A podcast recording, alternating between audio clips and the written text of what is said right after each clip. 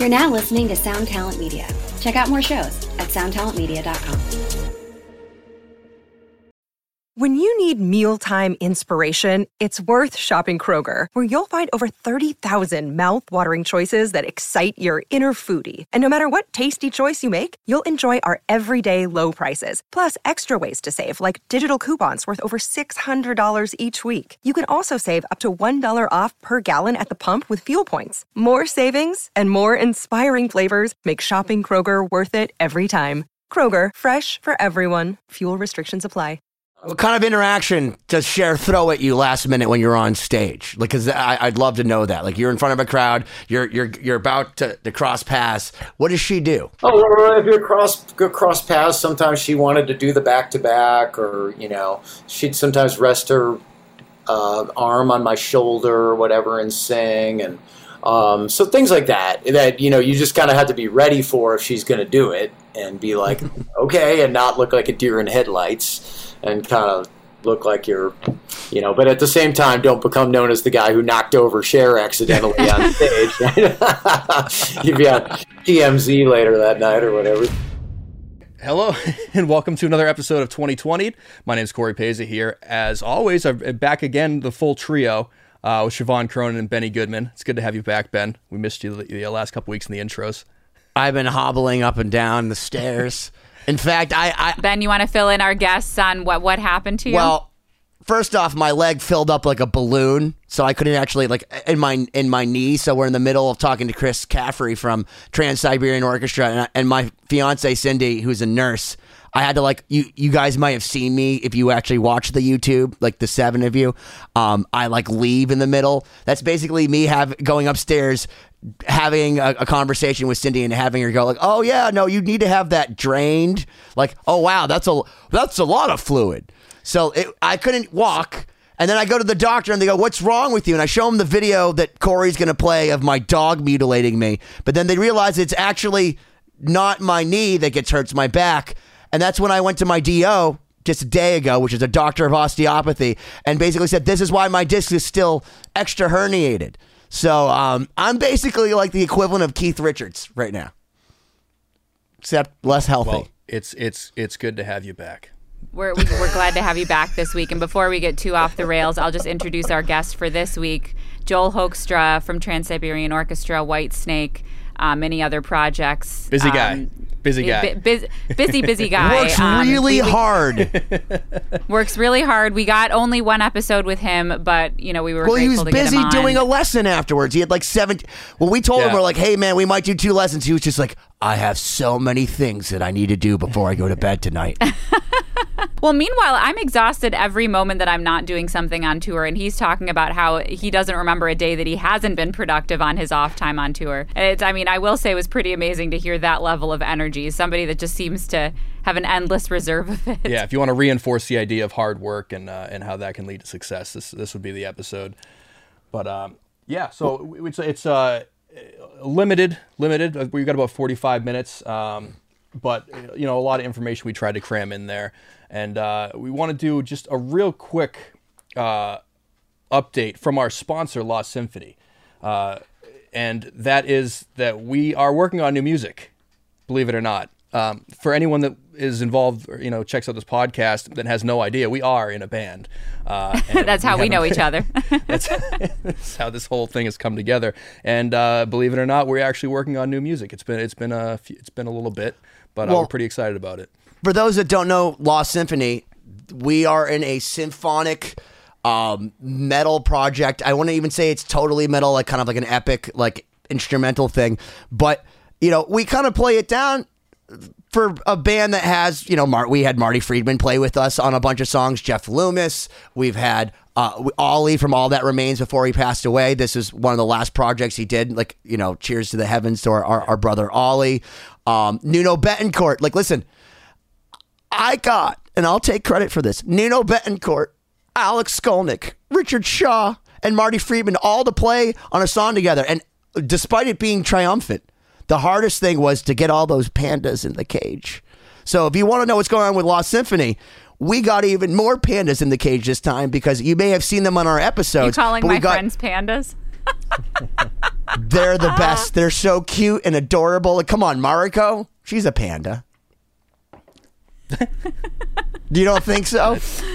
I agree that she is cute and adorable. We can ask her if she likes being compared to a panda. But yeah, to continue your thought, we did get She's like a rabbit. fr- our friends Mariko and Zuzana, who have also been my bandmates in Starset, uh, Z currently is, um, to record on a new song that we are working on. So Ben, you can continue with what you were saying. along with an absolute com- incredibly insane.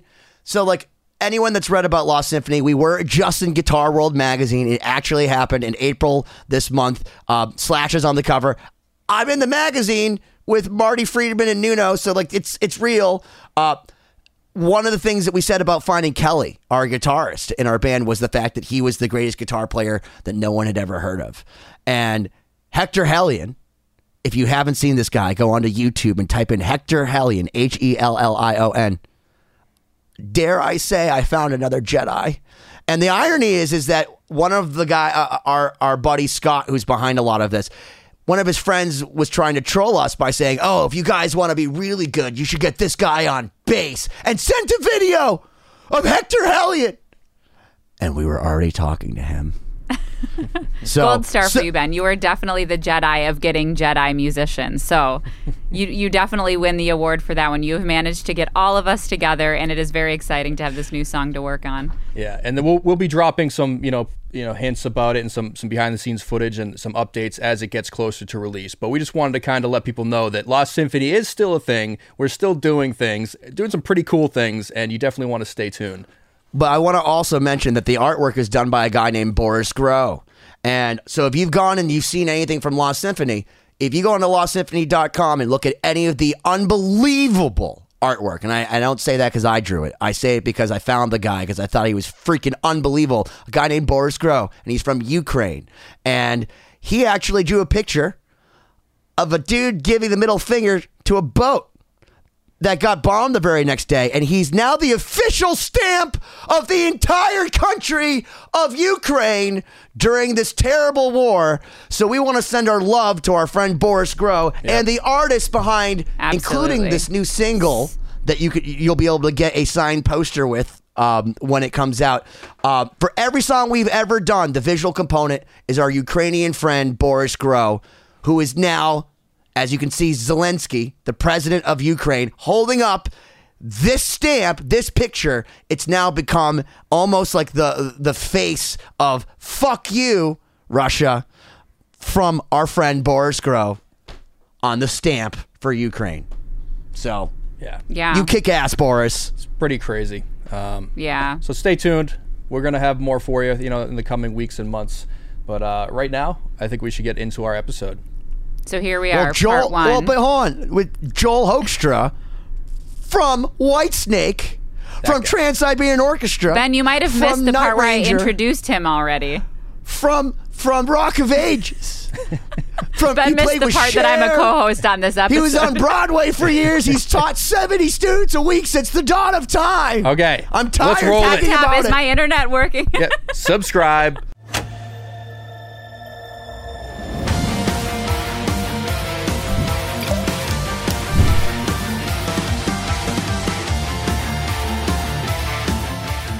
All right, ladies and gentlemen, welcome to another episode of 2020. I'm Siobhan Cronin here, as always, with my cohorts Benny Goodman and Corey Peza. And this week we have a very, very special guest, probably the busiest guitar player in the country, in the world. I don't know, you're everywhere. but this is Joel Hoekstra of Trans Siberian Orchestra, Whitesnake, many other projects. He has a lot to teach us about guitar playing. I liked him in Night Ranger. I thought you kicked professional ass in musician. Night Ranger. Yeah, yeah. But I, I, I follow you. I, I met you playing in the string section in Trans Siberian Orchestra many years ago, and I followed you since on Facebook, Instagram, all that. And you're all over the place doing amazing things. So I'm excited to hear what you have to say about your work and your career and guitar playing and all the above. Oh, well, thanks for having me. I appreciate it. Yeah. My first my first question is so when I saw you with Whitesnake, I saw John Sykes back in the day. He's this big tall guy with crazy hair that fucking murders it. Then there's this guy Doug Aldrich, big tall guy with crazy hair. And then you walked on stage. I'm like, oh, who's this guy? And then you fucking blew my mind with Whitesnake. Does David Coverdale have one of those things where it says you must be this tall to play in my band? No, not at all. I mean, I I thank my thanks go to Adrian in Vandenberg for paving the way for really tall Dutch guys to be in the band for sure. The one guy I didn't say that was tall and it's from the same place as you. yeah, I think I owe it all to Adrian. Uh, you- like I said, I, Adrian's taller than I am. I mean, I'm six three. I think Adrian's maybe six five. Um, so uh, yeah, he made it easy. Coming in at six three was no big deal. It was like, all right, the guy's six three. That's fine. I mean, Whitesnake is such a, a holy band for so many people. What's it like to learn such great guitar players' um, solos and be able to represent that, but also be a huge integral part of that history? Oh, I mean, you know, for me to, I keep it all in perspective and realize that, you know, it's it's a total honor to be a small part of the history of the band. I mean, uh, like you said, the history of guitar players that have been through there, amazing catalog of songs to play. You know, some really iconic uh, rock names still in the band, and David Coverdale, obviously, and, and Tommy Aldridge and Reb Beach, and uh, to get to work with all those guys is an honor for me. And uh, you know, I just like take a real workman-like approach to it and show up and do the best I can with everything, and um, you know, try and keep it in perspective in terms of what the fans want, and uh, just try to do the best job possible, man. You know. Yeah. That's Real quick. So what we generally do is is the first kind of step in the podcast. It's just kind of get a little backstory about you know how you got into music. I know that your your parents were classical musicians. I, I read a little bit, and you played cello and piano growing up. So like kind of like a a relative cliff note version of like you know your journey uh, into music, and then kind of how what was the first time that you thought that might actually become a career. Um, yeah, I mean, like you mentioned, the classical musicians for parents, and so music around the whole time. And I, you know, when I, when you hear that I played cello and piano at a young age, it's it, don't picture anything good. Well, the exposure counts. Uh, I wasn't amazing by any stretch of the imagination. Um, I, I just wasn't that into it until I heard rock. Uh, you know, I heard ACDC when I was 11, and that got me really into it. Back in Black, in particular, um, and made me want to get a guitar. And uh, that is really, I mean, it just kind of was like something that I was so into that that I like to say in a way that's the last real career decision I ever made was when I was 11 to play guitar because I just kind of did it and went, well, I guess I'm just going to keep doing this and see what happens. And that's always been the mindset. And there were probably some things that maybe I look back and go, gosh, those were probably dark and tough times uh, that I went through. But it didn't seem to bother me much. I just kind of kept going and just tried to stay busy and work at it. And I always felt uh, grateful to be able to make a living with the guitar over needing to give up my dream. I watched a lot of my friends, you know, we all started out with that dream and watched them kind of go into other things. And uh, it took a long time for things to open up for me, you know. Um, but eventually they did and you know i'm really i'm grateful for it. I think in the end that makes you more grateful when things do work out rather than somebody who gets it handed to them at a really young age and Right. kind of take it for Sure. granted when you're older or whatever. So i mean for me i'm just i feel like really lucky to have all the opportunities i get. I don't uh, you know i don't look at it like well of course i deserve them you know? I, I feel like there's a lot of great players out there man you know? I I'm not uh, oblivious to that. So I think the opportunity to have a career and you know you you owe it to the music community to be thankful for that at this in today's music business and, and climate. So I mean my story's a long one, dude. If I broke Yeah. it down by like, right. I know it's hard everything to. I've been through, you'd be like, geez, you know, you guys would all be asleep by the time I was done. But um, No, but it's interesting. I mean, I, I'd be curious to hear, not to cut you off, but kind of the first instance of you being a professional guitarist, or what what was the step between you know starting to play on guitar and actually joining a band or getting out into the professional world? Like, how did it sort of kick off for you? Uh, I mean, my first band was teenage years, high school. Yeah, having a band that we had our own songs, we played covers, and uh, definitely uh, did a couple years of studying classical guitar in college as well, and went to GIT. And um, you know, I was working a lot on my guitar playing. I didn't really uh, have anything as far as professionalism or like any kind of business model together as far as what was going to happen.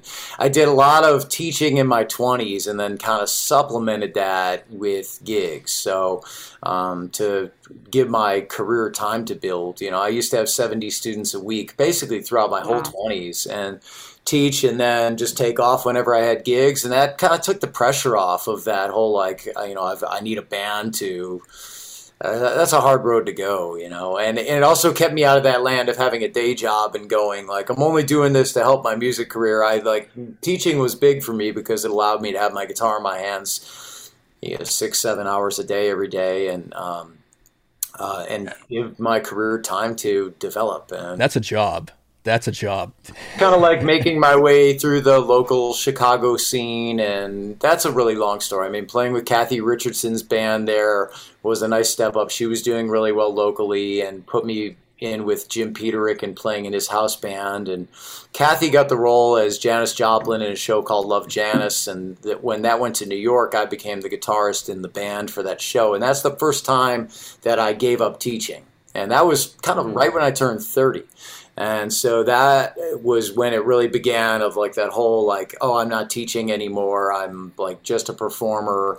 And um, so that was a big step. And then that Jim Peterick seed that was planted from me being in his band and his house band really kind of gave me my opportunity with Night Ranger um, because he would have guests come and sing their hits. And one of them that was there every year was Kelly Keagy uh, the drummer from Night Ranger. And so when they needed somebody to fill in on a show, I became the guy to do that. And they liked me and gave me an opportunity to join the band. And you know, this is even the Reader's Digest version is super long. Sorry. no, no, it's great. I did Love Janis, and then when that closed, I had uh, one of my subs played in the Turtles, like you know, Happy Together, and because. Um, because the the show Jan, uh, Love Janis was Janis Joplin's uh, guitarist Sam Andrew from Big Brother and the Holding Company. I started to do gigs with them, so doing gigs with Turtles, Big Brother and the Holding Company. The director of Love Janis uh, put me in another show called It Ain't Nothing But the Blues. That was a blues show that I went on the road with, and all these things kind of just you know, I just put my best foot forward with everything that I did, and then, um, like I said, that Night Ranger thing, kind of, you know, through doing World Stage, started playing with Scrap Metal, which was the Nelson guys, the Nelson brothers, and Mark Slaughter and Kelly from Night Ranger, and that really, I think, solidified me being able to go into Night Ranger. They felt like, yeah, this guy will do a good job. Um, getting in there and doing that, and then through doing pit work in New York, subbing in uh, playing Broadway musicals like in the pits, getting Rock of Ages, and then that was like on stage and kind of had a beautiful symmetry with Night Ranger because I could take off whenever I played with them, and Night Ranger's song was in the show, so it was this kind of cool period that developed and then a couple years into that getting the opportunity to audition for trans-siberian and getting that gig and that was difficult because that was the first time i was going to have to take off of both rock of ages and actually night ranger mm-hmm. for two months uh, but those guys were cool and allowed me to do that. And um, then it just kind of led to the opportunity eventually of auditioning for Whitesnake. Um, and that kind of replaced Night Ranger more or less. So it became kind of Whitesnake. Rock of Ages closed, so that went away. Whitesnake and TSO kind of became the thing. And um, then when David needed to take a year off of touring um, to have knee surgery, uh, I just kind of put feelers out for the opportunities to fill in, and that led to Cher. And um, you know, I, that that's kind of the the Reader's Digest version of how all this stuff came together. Bring me through this as a live performer, going from a Broadway show to playing with someone like Cher to playing with someone like Whitesnake. And we've obviously heard on the show, we've we've spoken to some of the people in TSO. It's like its own thing. Like where do you see the distinct differences as a performer being a part of all those different cogs in the musical works? I mean, I, I think every gig is different and needs to be treated as such. Certain elements are similar and, and transfer over, um, but every gig takes, there's a little bit of a learning curve to figure out what is going to make everybody happy and but i think in general it always comes down to hard work and just being the person that puts in the most work on it and tries the hardest. And um, you know all those experiences with the turtles and big brother and the holding company were valuable for me because that made me have to be somebody that was valuable to the gig beyond like oh he's got great chops you know? So it's uh, at, at that point you know the turtles had very little to do with like shredding or anything like that it was more or less like singing background vocals being on time being somebody that everybody liked having around um, so all these all the gigs have good life lessons to learn and uh, I'm not perfect by any means, you know. I mean, it's always a learning process for all of us. But I think in general, you just try to outwork everybody and try to put your best foot forward and do the best you can. Yeah, I can imagine too that having some of that classical and Broadway background is a huge leg up in the guitar world. I mean, I'm, you know, I'm a violinist, so it's different for me, but we come from classical training for the most part. So it's all reading music and being able to sit in different situations. But I would imagine that probably set you apart for a lot of auditions, just having kind of that experience or the those chops of being in those settings, you know? I think with Trans Siberian, it definitely helped that I was doing Broadway. And so I, I always like to say you could trace all these things back to things that made absolutely no monetary sense that a lot of people would have turned down. Like when I was subbing on Broadway, I would learn. Uh, my friend JJ was who I subbed for. He lives a couple blocks from me in New York, and he's a like a legitimate pit musician. I'm not really a legitimate pit musician, but I would learn his book, whatever he was working on, and get it down and it made absolutely no sense. I mean, I would spend like six hours a day for like a few weeks getting it together for the opportunity to maybe go in here and there and be totally stressed out. And, you know, I mean, not that a pit gig pays poorly, but by the time you look at the amount of hours you put in and then you oh, get sure. it one time and, you know, make a little bit of money, you go, gosh, I was probably making like 75 cents an hour or something, or right. if, if, that. And, you know, same with the Peterick gig. Um, that was a lot of work to do those being in the house band. He would give us like 35 songs. And it would take me weeks and i would to get prepared to fly in on no rehearsal and play those shows.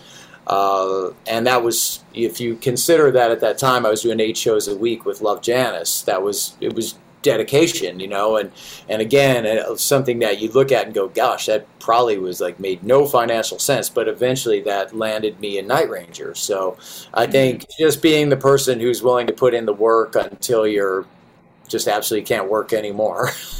yeah, that uh, makes a lot of sense. I don't. Yeah. Oh, no, go ahead. Go ahead. Uh, well, that's what opens up the opportunity. hard hard work will. You know, it's like it's a that's an, an old adage, right? The harder you work, the luckier you get. So.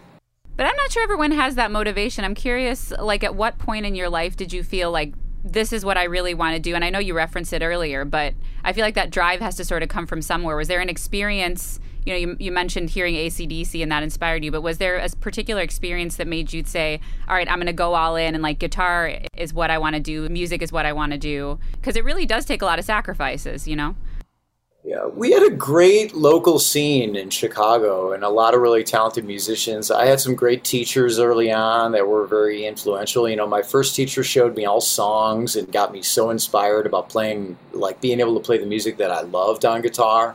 And didn't turn it into like a, you know, you're going to learn how to read music and have no fun on this thing, kid. You know, um, so having that early on, and I had a great second teacher, T.J. Helmerich, who's incredibly technically proficient, and um, you know, taught me all the tapping techniques that eventually really helped me with Night Ranger be able to do all the eight finger stuff and.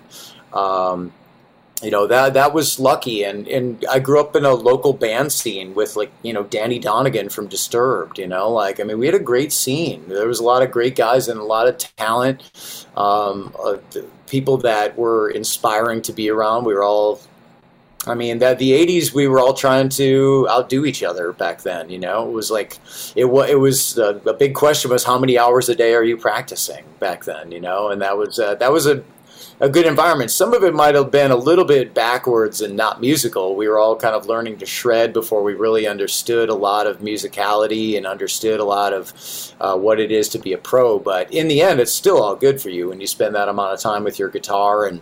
Um, and then one of the best things that happened was that scene kind of went away by the time I was old enough to do anything with it, and that set me off on that weird path that I'm telling you about of doing all this different stuff. And I feel like that did uh, a number of things for me. It made me more well-rounded and maybe more of an actual musician than just like a you know quote unquote shredder. And uh, also made me more grateful, which we touched on earlier, because by the time things do start working out for you, and you go, man, like uh, there were many times I figured this was not going to work out all that great, and that I was just gonna.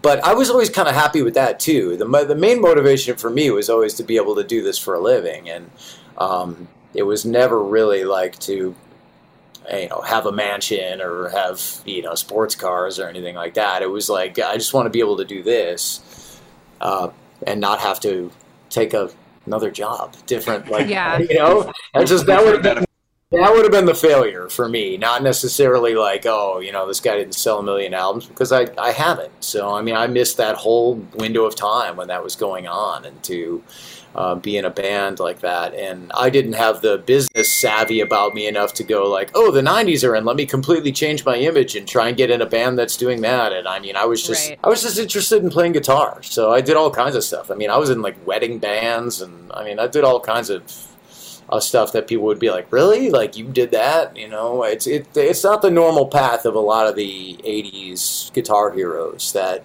um, achieved a lot of um, success when they were like 21. You know, there's a lot yeah. of yeah. So different different path, but it's all good, man. It all worked out, and like I said, I, I think in the end, I appreciate it more in this moment to have the opportunities, and I don't feel as jaded as some listening through, you know, your your Cliff Note version of your career, which which is impressive as Cliff Notes. So I'm sure the the uh, the long version you can write, probably write a, a, pretty epic book about. But you know, you're talking about a lot of opportunities and luck, which you know they say like you know the finding the opportunity and being prepared is the luck. Um, were there any transitions uh, throughout your career or any times where um, you were in one gig and maybe an opportunity was kind of showing its head and you weren't sure whether it was worth it to leave your current position?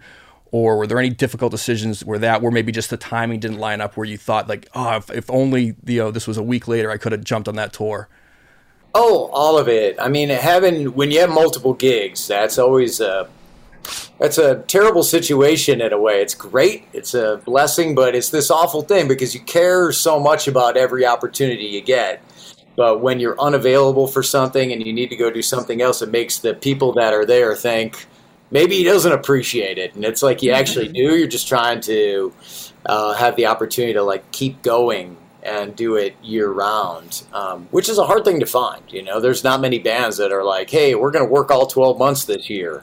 So as musicians, are you know, are you supposed to take three months off and just not do anything and that kind of you know. So it's always tricky. I, would say the one that stands out the most with that would be um, trans-siberian. I mean it's funny now because i look at that like one of the greatest things that's come my way in my life. I mean i'm still with it 12 years later. Um, but at the time when i officially got offered the job i was scared because I had Rock of Ages already. I was playing these eight shows a week, and I was subbing out and playing with Night Ranger. And so this was like, hey, now you're going to have to take two months out of the year and tell each of them you're not available. Um, and that that was a difficult period. That was that was difficult to to tell Night Ranger because I loved being there and loved you know those guys gave me a huge break in letting me join their band and um, and Rock of Ages was a big break for me and really changed my life. It wasn't something that I necessarily uh, dreamt about as a kid or saw coming, but it really did change my life. So it was a weird thing to take each of those and go, okay, I have to go do this now for two months. And eventually I just kind of thought, the more you have going on, the more stability you have. Like if hmm. Rock of in the back of my mind, it was like if Rock of Ages closes, or if for some reason Night Ranger decides we're not going to tour anymore, or somebody's health is compromised and the band can't tour anymore. I just always kept thinking you want to have you want to have as many things going as possible to have some stability Does that make sense? Sure. No, I, I can totally relate to that. I encounter that a lot in the classical world too, especially as like a hired gun violinist, where you know I'm a part of a million different projects, and of course you have to make choices like that. But I think uh, what an interesting thing about you though is, I mean, you have such a an amazing on-stage personality and, and personality in your playing that I think to a certain degree probably comes down to people are going to value you being a part of them as well. You know, you're not replaceable easily. So I, I think yeah, being a part of a lot of things too, but but you know, I think whenever you're gone from something, that's that's missed. You know, it's it's very hard to put someone else in your shoes. Uh, I mean, I'm not delusional. I think everybody's replaceable. Um, you can think that, but it's you're usually wrong. You know, Really? to, to go there mentally, uh, everybody's replaceable. So um, uh, it's uh, for me. I it's why I try to do the best I can all the time. That maybe even to some degree, they'd say, yeah, you know, kind of miss that about him, or you know, he used to do this, or at least set the bar as high as I can. But that's Well, I, I think that's all you can do. But in the end, everybody's replaceable Sure, in, in yeah. every gig. So Well, let me ask you this because you said when you originally started playing that it was ACDC that you, you know, Angus Young, obviously a lot of people started back in black. Who do you consider to be some of the archetypical players, whether they're guitarists or even, you know, for me, it was like Freddie Mercury made me want to get into music as much as Eddie Van Halen did. Who do you think like really said, dude, this is for you? Because you said Angus Young, but I- see you on stage and you have, it's like you have such, like, like Siobhan said, such a personality. Where does that come from? Uh, yeah, I mean, I, I don't know about all that. Like the the stage presence thing is probably maybe just like a personality, and it's a little bit different with each gig, depending on what's called for. I think that the stage presence thing, I got a big kick in the butt uh, from Brad Gillis and Jack Blades joining that band because the way Night Ranger's set up with Kelly facing sideways and the keyboards on the other side. So those that haven't seen the Night Ranger stage setup, and then it's it was it was Brad stage left and Jack center, and and myself and um, stage right. And I think that uh, I, I mean I, I remember joining that band and going over to Japan pretty early on, and going center stage with Brad for the harmony solos and stuff, and I was like holding my guitar a little higher back then and looking at my guitar a little more, making sure I played like super clean. And I'd look over and Brad was making eye contact with the audience and putting on a show, and everybody was looking at him, you know.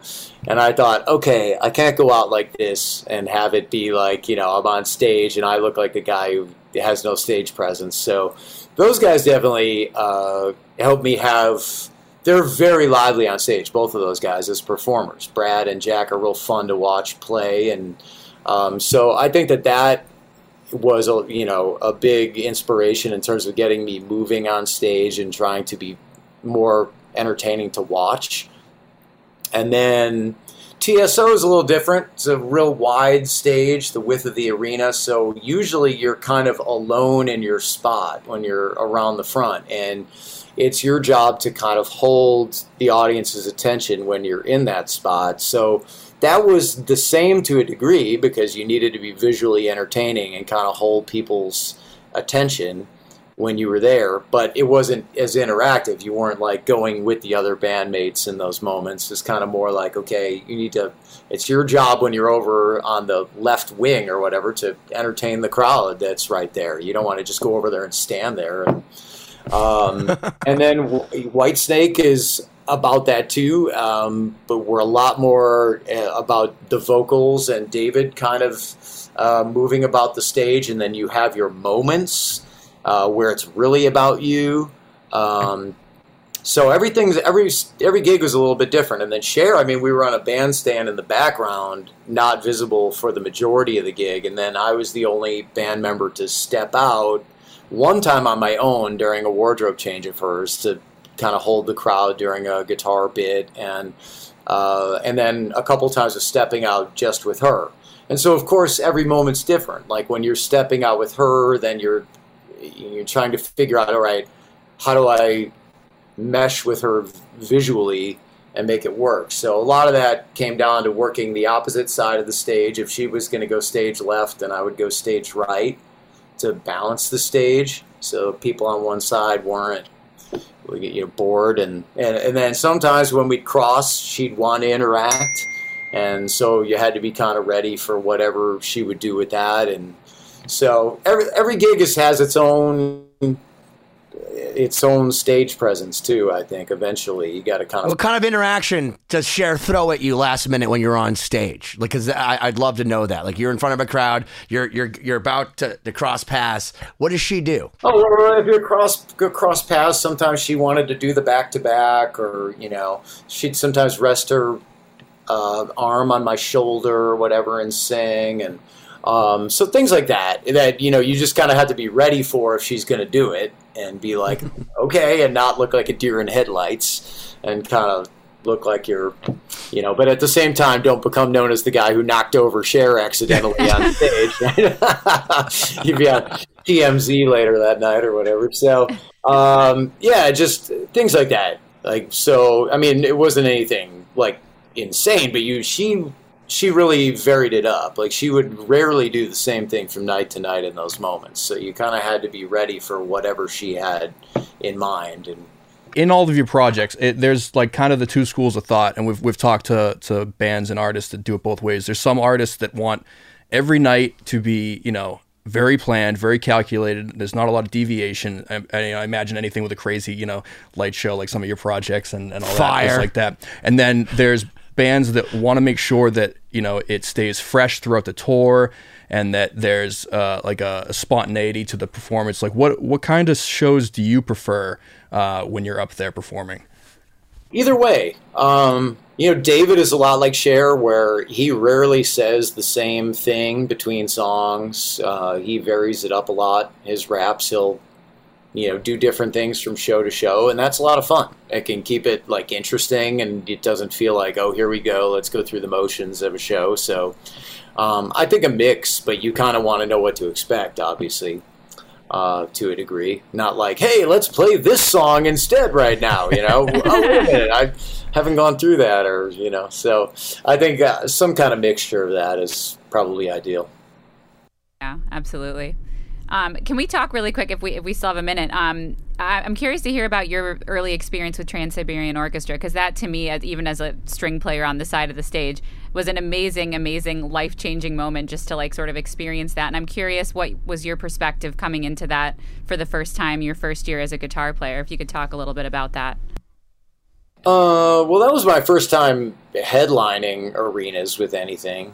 So um, that was, I mean, it's a it's a intimidating gig at first because there's a lot of people and there's a lot of people telling you, you know, try this, try this, do this, play it this way, maybe try that, and so uh, there's a lot of voices and trying to, you know, my nature is to want to make everybody happy, obviously, right?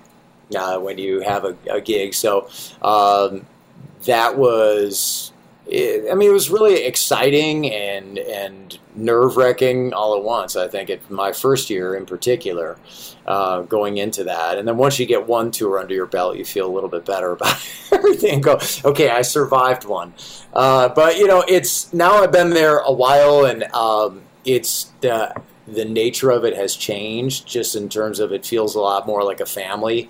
You know, once you're there year after year and, and you see the same faces, it, it, it does have a great feeling. Like I, I really enjoy touching base and feel like I have a friendship with management all the way down to the local string sections or you know the people working at the venues and um, so there is um, the the nature of it changes. The first year, you're meeting all those people for the first time, so mm-hmm. it, it's a different feeling for sure. Yeah. Can I ask you what what was it like to work with Paul O'Neill? Great, Paul. I mean, was really um, somebody who gave me a lot of confidence. So I, the way it worked out, I, I think, was I had very little notice uh, in terms of what music to learn, and then to audition with Al Pitrelli, mm-hmm. who's the music director of the band, and that's typically your first your your first audition is with Al if you're a musician coming into the band, and then you get to go back then audition with Paul, and um, I think that they they were taking video footage of me, and you guys were talking about the stage presence thing, but I kind of need an audience or be playing with a band to do that stuff, and so I was just kind of standing still, playing some of the stuff what I had learned, and also I just learned it the night before, so I wasn't like incredibly confident. Um, so I, I think at first maybe the general consensus was that I played well enough, but I didn't really have any stage presence. And then I was lucky enough to have um, a performance on America's Got Talent with Rock of Ages kind of happen. And I remember sending the video of that, the link to the talent coordinator, kind of as a like, well, I guess I didn't get that gig, but I'm just going to send this to her anyway, just in case. And lo and behold, that that got me my second audition with Paul because then he saw me doing some of my rock stuff on TV and thought, all right, okay, this guy knows how to like rock out and you know be on a stage and so that got me my that really had a lot to do with getting me in TSO oddly enough um, so, I, I, and it was funny because I, I thought I hadn't got it. I mean, I had pretty much given up on it at that point. I just sent that as like a, well, I'll send it just in case. And then things That's ended up working amazing. Yeah, it's, it's weird, right? And then now here I am, like 12 years later, all the way from that moment of just sending an email going, I guess I'll just send it anyway. Well, do you do you think that that's important now, especially for other musicians, to realize that the, visual and that the, the the energy transfers, so that even though you can play, let's say like Yngwie, but if you don't have, you know, the the the panache and the presence, that it's not going to get you any further. Like people going on auditions. Well, I think everybody's got their own path and their own story to write, you know. So it's you know what worked for me doesn't necessarily work for everybody, and obviously there's so many different uh, ways to approach all this stuff, like not just playing but being on stage and what's cool and what's not. And um, so I, I, think the one thing that kind of holds true is that the people that succeed work really hard and they spend a lot of time doing it. Um, so even some of the 80s bands that maybe aren't like virtuosos on their instruments, but they set out to be rock stars which wasn't necessarily my mindset. As I told you, I was more like I just want to be able to play guitar for a living. But some of those guys maybe aren't the technicians on their instrument that um, some of these guys on YouTube are these days. But that doesn't mean they didn't work insanely hard at building the business of their band and pour a lot of passion and heart and soul into launching that. So I think in the end, it's like how much work you put into what it is you want to do, but everybody has their own story to write. And that's that's really interesting what you said though, because I, I as a guitarist, again, you know, it's one of those things where you see these guys on YouTube, and I and I talk to guitarists after guitars and all these incredible bands, because I know that no matter how well you play, someone's going to be like, but have you seen this guy's handle? And they bring up some mind nubbing technique, and somebody's playing something for 43 seconds who's probably never played in a garage, smoked a cigarette, done any drugs, drank any alcohol, but they sat in their room. What do you think about you know the guys who spent all their lives they didn't have YouTube and they grew up and, and, and they learned it versus the dudes that sit in the rooms and they can play everything they can do the Guthrie Govan but they never smelled cigarettes in the in, in the casino next door. Um, uh, you know I try to be the first person to tell people that they're amazing when they are, you know, rather than like hate on it or be like, you know, find negatives in it. I'd rather look at that and go, that's amazing.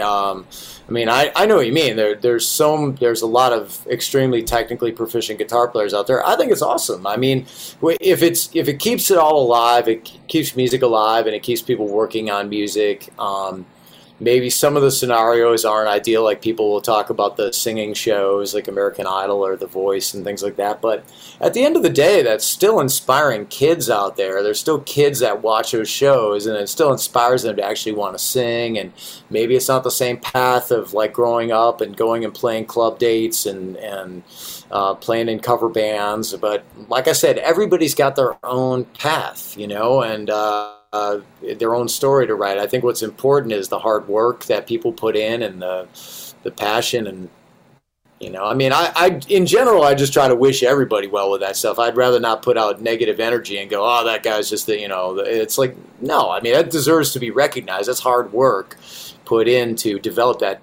technique, and we just have different paths. You know, I mean, I've It's been the guy different who's era been now, around too. and done all this weird stuff, and so. But I, I think it's all to be respected in the end. There's uh, should never be disrespect. Um, it's the it's the wrong path to take mentally. I think uh, with other musicians, you know, I, I try to be the first person when there's another great guitar player um, to compliment them rather than to um, get my fur up and feel competitive. You know. No, absolutely. Well, there's too much of that on the internet already. and you know, at the end of the day, I mean, I like to say that like life is not a talent contest. Does that like you know? I'd rather be friends with people, and uh, you know, if they're not, especially if they're awesome musicians, then like, why wouldn't you know? Of course, I'd like them to, you know, be like, hey, yeah, Joel, he's a nice guy, you know. That's so. Um, yeah, I, I go for that rather than the you know, screw that guy. He's just this, you know. It's like it's negative energy. It's like don't. It, Yeah. To me, it's like wasted. It's wasted energy. It doesn't really help anybody. That's great. And speaking of helping people, uh, you know, you talked a little earlier about you know your your teaching, uh, and and you taught a lot of students at one point. And as someone who's taught in the past, like kudos to you. That's that's a that's a full time job right there. Um, but is that something that you still enjoy um, in sharing? You know what you do with others. It went away for a very long time. It went away during that whole, like I said, when I started to do Love Janice, I didn't teach at all, and that really lasted for 20 years. And then when COVID kicked in, and I realized that it was going to be really a long haul, uh, I decided to give it a whirl again and teach virtually, and took on 30 students a week. And um, you know, to me, that was something that really helped me through the last couple years, and I'm still even doing some of it right now. I, I, I don't know now that I'm ever going to necessarily entirely let it go, because I kind of view it as something constructive that I can do on the road that kind of keeps me. Um, it takes my mind out of. It's almost therapeutic when you're on a tour. Sometimes the only thing you talk about and think about is the tour Yeah. and Oh, so sure, it, yeah. it, it helps to kind of get get with people for 45 minutes and talk about guitar and and it keeps me on my guitar and then maybe playing some other things other than just playing the set right once you're so uh, I, I think it's it's kind of reborn with COVID into uh, my life and I think I'll probably you know barring unforeseen circumstances keep it around uh, a bit. I'm still going to do it on days off on this tour. Um, I don't see any reason that you know, especially still with COVID still being really a part of our lives um, and being out there. I mean, I think I'm better off kind of hanging in and staying safe and like playing my guitar in my room, teaching some lessons, and that's better than going out to crowded places and hanging out and rolling the dice on on getting sick and delaying, you know, whatever, having a few shows get canceled. And, Right. Yeah. sure, absolutely. How do you That's keep up your energy? Um, Because you have a lot of it, it seems. So I would think on a day off, it's, you're exhausted, but you manage to find time to teach students and keep all of that going. So how, how do you keep that level of energy? Uh, it, you know, honestly, it- it's not like I get on the road and it doesn't feel that hard for me. I, I have two small kids at home, so when it's at home can be difficult. Like you know, I'll feel like basically every moment of my day is spoken for. I'll be like, I get up and I start working and I work all the way till maybe the last hour of the day, and I'll just you know zone out on Netflix for an hour and then go to bed. Uh, so I get on the road and I actually feel like, hey, I've got a little window of time to chill and relax right now. So it, it almost gets a little easier when I get on, t- on tour. I hate to say that. So what you're saying, Whitesnake is easier mentally than having two small children. Uh, well, getting on tour is less taxing. I mean, uh, my other friend- my other musician friends that are parents all kind of say that too. I'll say sometimes Sure. I debate like, is it harder being on tour? Or is it harder being at home? And pretty much everybody says it's harder being at home. Like you're putting in more work. Um, so anyway, I, I guess I it it comes down to for me that motivation of uh, breaking it down to every day, like trying to be productive. So um, I ne- uh, never like I can't even remember the last time I've had a day where I didn't do something productive for my music career and my job. Um, it's every single day. I mean, I haven't had a day off that I didn't do something in, in months. So, um, it you know that just I, I, guess is part of that. Like, just try to be consistent and, and do be productive every day and work hard and do your best. Yeah, absolutely. And I think it helps to have a plan. You know, to know what, where you want to go.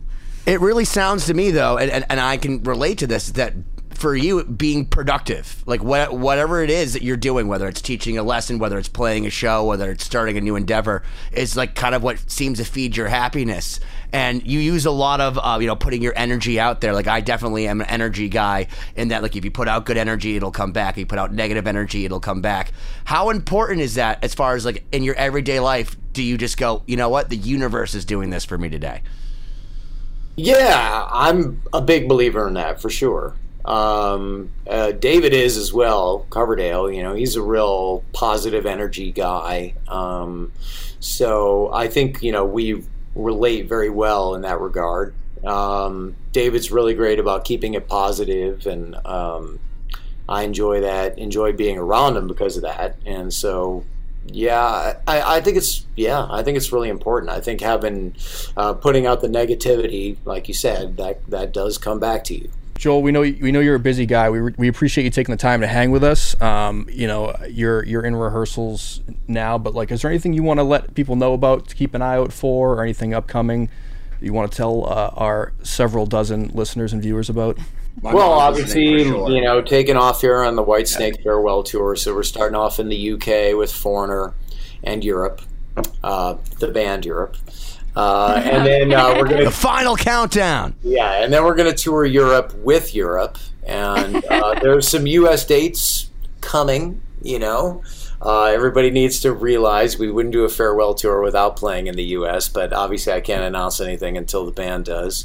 Mm-hmm. Um, but you know, we're gonna. I I think you know have this go all the way into 2023 and and go to some other territories. We're not going to be able to squeeze it all in this year, um, and obviously at the end of the year I'll have the Trans Siberian Orchestra tour, and um, I have a new uh, video that's out from a project called Iconic that. Um, is with Michael Sweet and uh, from Stryper and Nathan James singing, and my bandmate Tommy Aldridge on drums, and Marco Mendoza on bass. And you can check out the uh, first single. There's a video called Nowhere to Run. The band is called Iconic. Um, Frontiers kind of got us together, so people could go check that out. It's new and uh, killer lineup, dude. Thanks. Yeah, and uh, that, that album comes out. Let's see. Uh, I want to say it's June 27, but I don't want to get the day wrong. Uh, I'm not looking at the. I don't have it right in front of me, but I, I believe it's June 27. So. Um, We'll double anyway, check that. That, that. that, album's coming. I have another project that I'm a part of that's not announced yet that I'm excited about. Um, so, staying busy, man. Where can everyone follow you just to keep up with your all of your projects? I do all of it except TikTok because I'm not, you know, I don't know how to dance. I'm with you, man. I can't keep up with but that. But I'm on Instagram and Twitter and Facebook and all that stuff. And, um, you know, I like to keep it about the music business and what I'm doing and not all the Absolutely. social issues of our world and all that stuff. Keep it positive. No, you're right? a super positive guy. I, I love all the content. That's for bigger minds than mine. everybody, everybody seems to like have the answer for the world's problems these days. Um, Oh yeah, we don't I do not. More of that. I have I have enough trouble showing up and knowing the songs at rehearsal. So uh, yeah. that's actually an well, important like question. You're killing it, so because you're you're doing this final tour with Whitesnake, and and obviously talk about one of the most pivotal bands in, in rock history.